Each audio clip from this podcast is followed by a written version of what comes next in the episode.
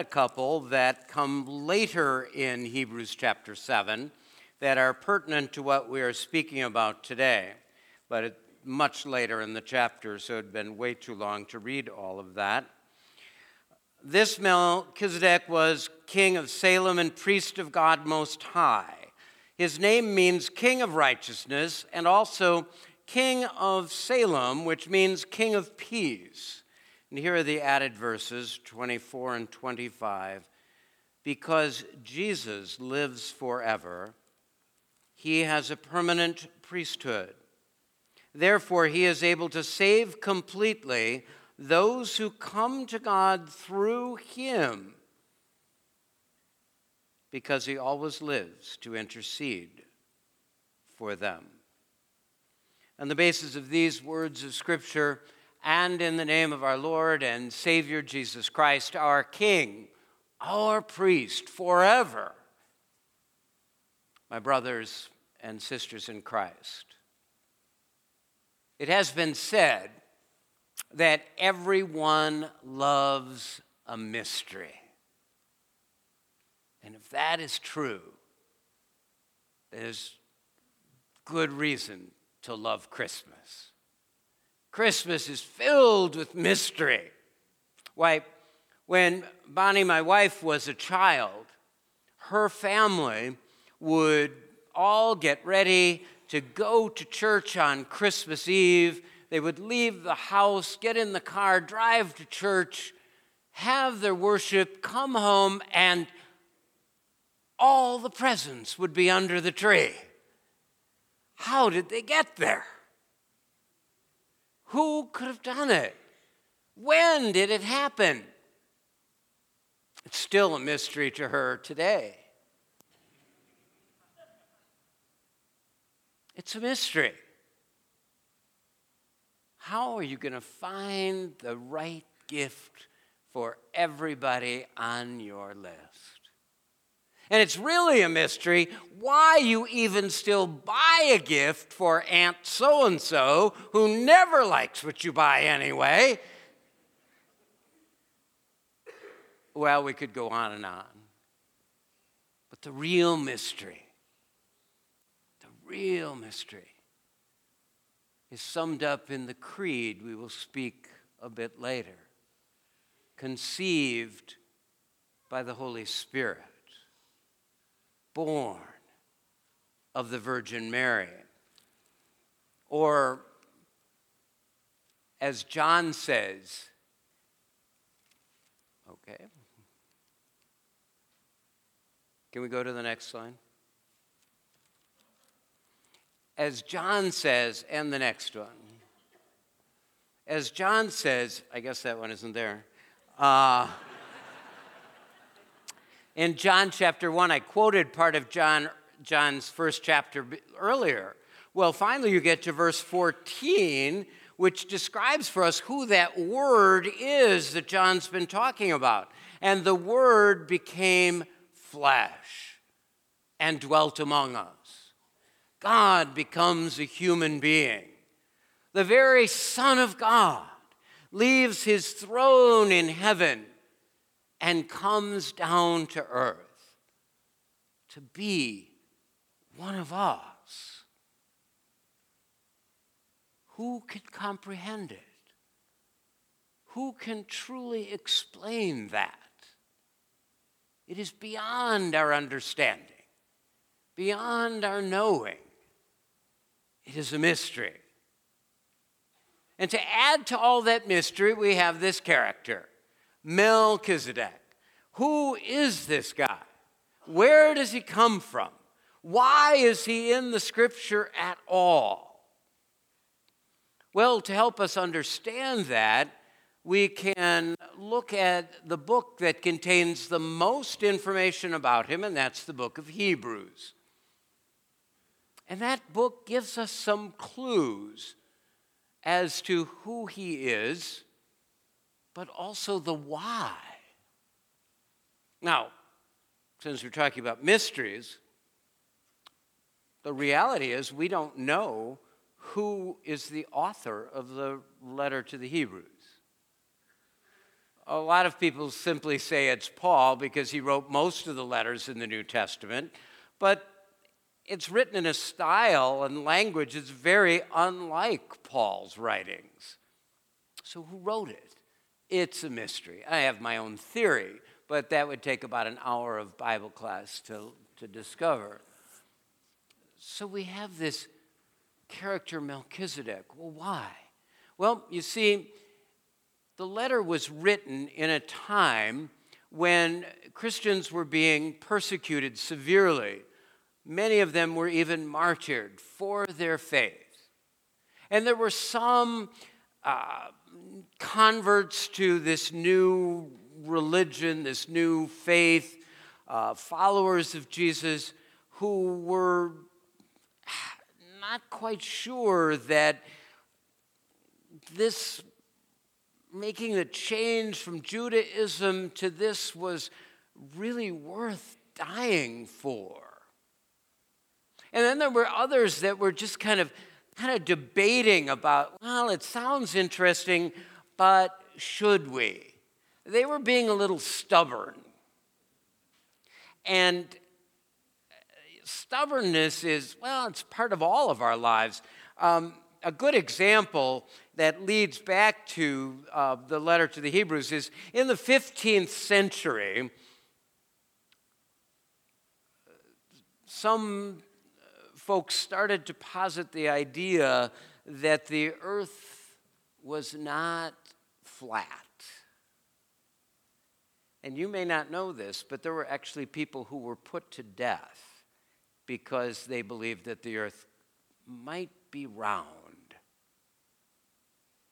And it took years, and people like Columbus and others to bring people around because it's hard to get out of your old beliefs.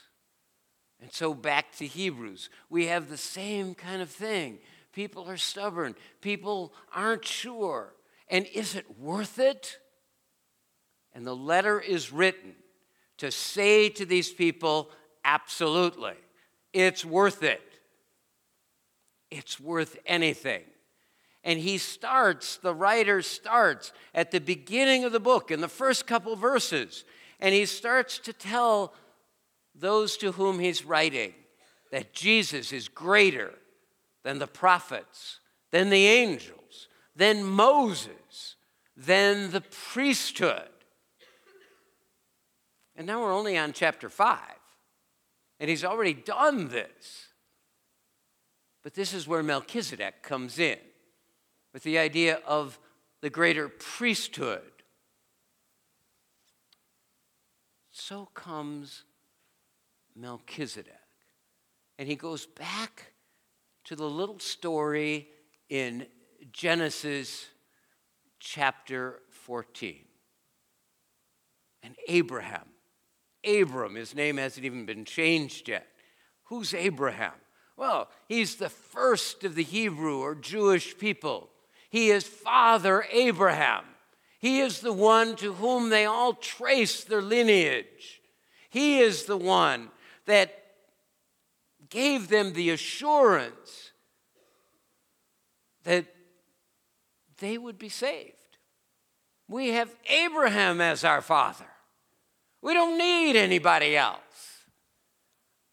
Abraham has just come back from a battle. He has been victorious in battle.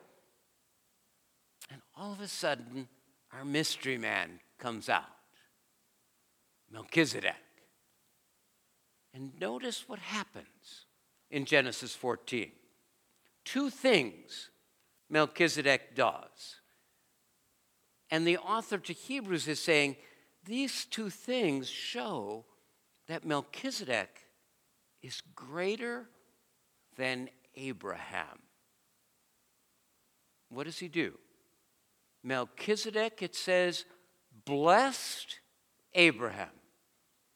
And it's the greater who blesses the lesser. Melchizedek blesses Abraham.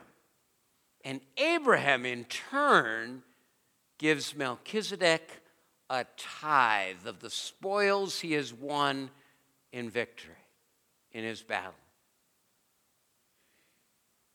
So the author is saying not only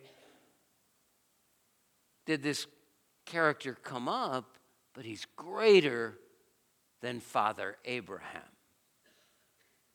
And then in chapter 7, he says, and Jesus is like Melchizedek. So Jesus is greater than the prophets, greater than the angels, greater than Moses, greater than the priesthood, greater than Abraham. So, who is this guy?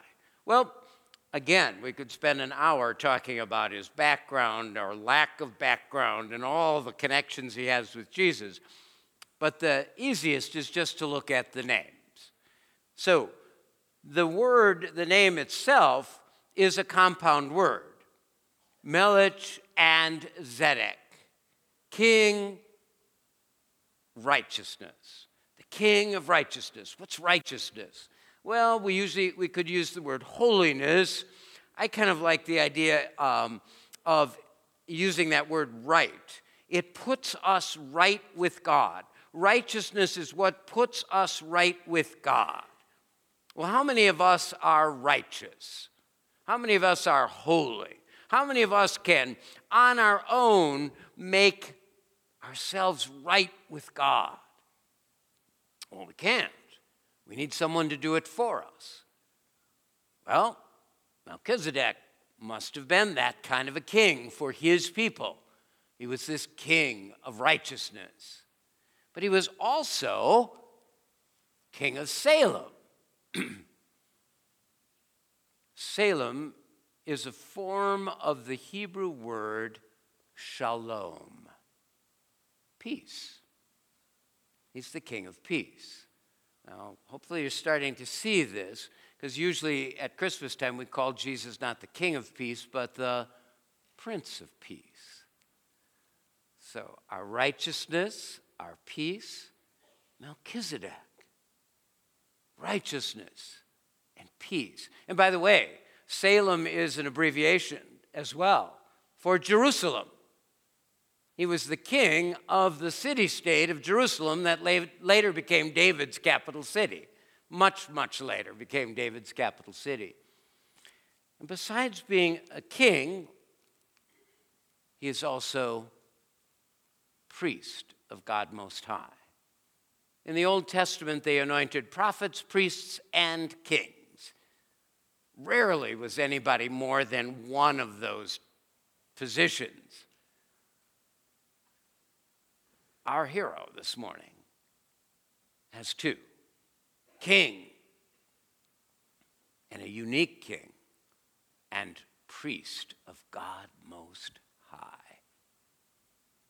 Now, this becomes very interesting when you realize that the people of Israel to whom he is writing, the author is writing, traced their king back to David. Oh, I know, Saul was there too, but he was the only one in that family. It was David's dynasty that and ruled Israel for many, many, many years. And so they traced the kingship back to David. And they traced priesthood back to Aaron, the brother of Moses, so at the time of the Exodus. Melchizedek predates both of those by hundreds of years. Now remember, the point he's making is Jesus is like Melchizedek. Or was Melchizedek Jesus? And many scholars believe that, that Melchizedek was a manifestation of the pre incarnate Christ. That Melchizedek was how the second person of the Trinity showed himself in this instance to Abraham and revealed himself. There's another story in which Abraham is met by three angels. Two of them then go to Sodom to rescue Lot. You all know those Bible stories. And one stays behind. And Abraham prays to him. Prays to him.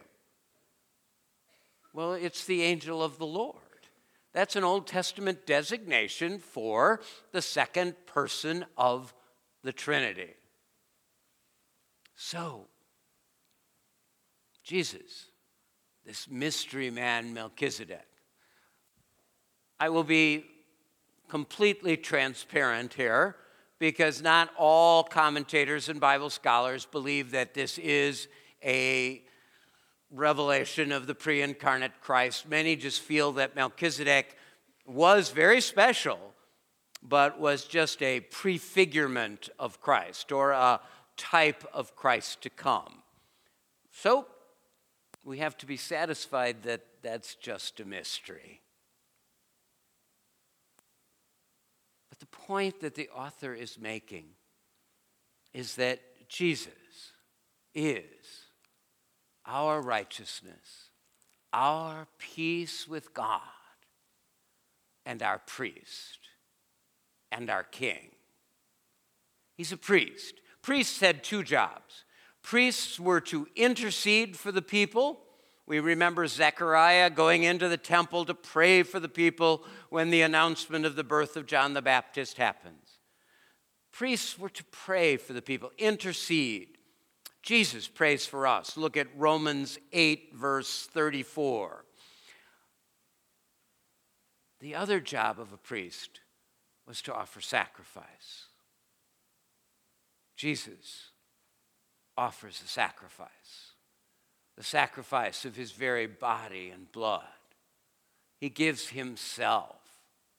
He is, as John the Baptist called him, the Lamb of God who takes away the sin of the world taking our sins away, makes us holy, makes us righteous, makes us right with God.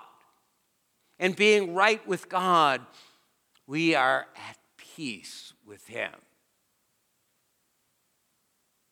And He is our King, this King of righteousness, this King of peace. The basic job of a king for God's people was to be a shepherd, not of sheep, but of people. David was the perfect one. He was a shepherd who became a king, the shepherd king. Jesus says in John chapter 10, I am the good shepherd. But he's hailed as son of David. You recognize the picture. It's Palm Sunday. Hosanna, the people cried. Hosanna to the Son of David. Hosanna means save us, we pray. It was used as a shout for kings. They weren't talking about spiritual saving. They were talking about rescue us from our enemies, rescue us from those people that are attacking us, who are hurting us. Rescue us. David led his people in battle. Under David, Israel became the powerful country, most powerful that it ever was. And when Jesus comes riding into Jerusalem on Palm Sunday, the people shout, Hosanna to the Son of David. Rescue us, save us from our enemies. And he does, but not in the way that they expect. He saves them by going to the cross. He saves them giving his life. The Lord is my shepherd. I shall not want. He comes to us and he gives us his righteousness. 2 Corinthians chapter 5 verse 21 God made him who knew no sin to be sin for us that we might be made the righteousness of God in him.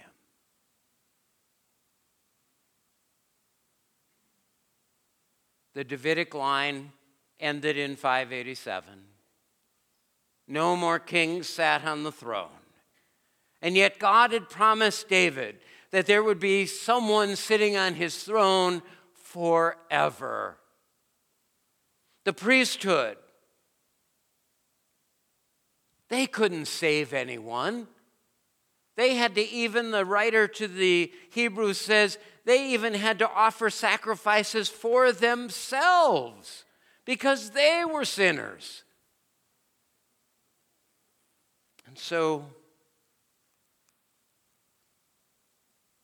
God sent a baby.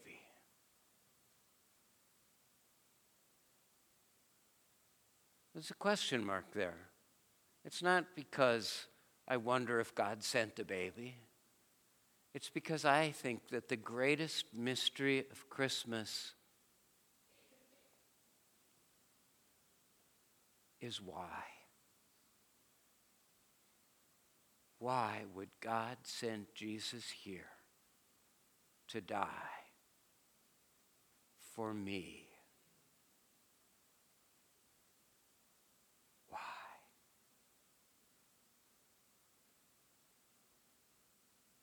He tells us, of course, God so loved the world that he gave his only Son that whoever believes in him should not perish, but have everlasting life. Amazing grace, incomprehensible love.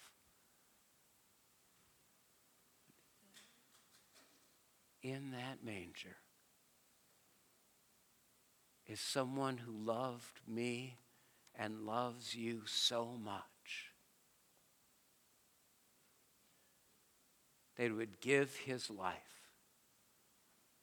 so that you can be right with God. That's why we celebrate. That's why you can enjoy Christmas. Enjoy the mysteries. What is in that big box under the tree? Will I get what I asked for? Will Aunt so and so finally this year like the gift I give her? But remember that the greatest gift came wrapped not in brightly colored paper, but in swaddling clothes. And it's a gift that continues to come to us every single day, not just at Christmas, but every day. Until one day, when He gives us the greatest gift of all and comes back and takes us to be with him forever. Our King. In his name. Amen.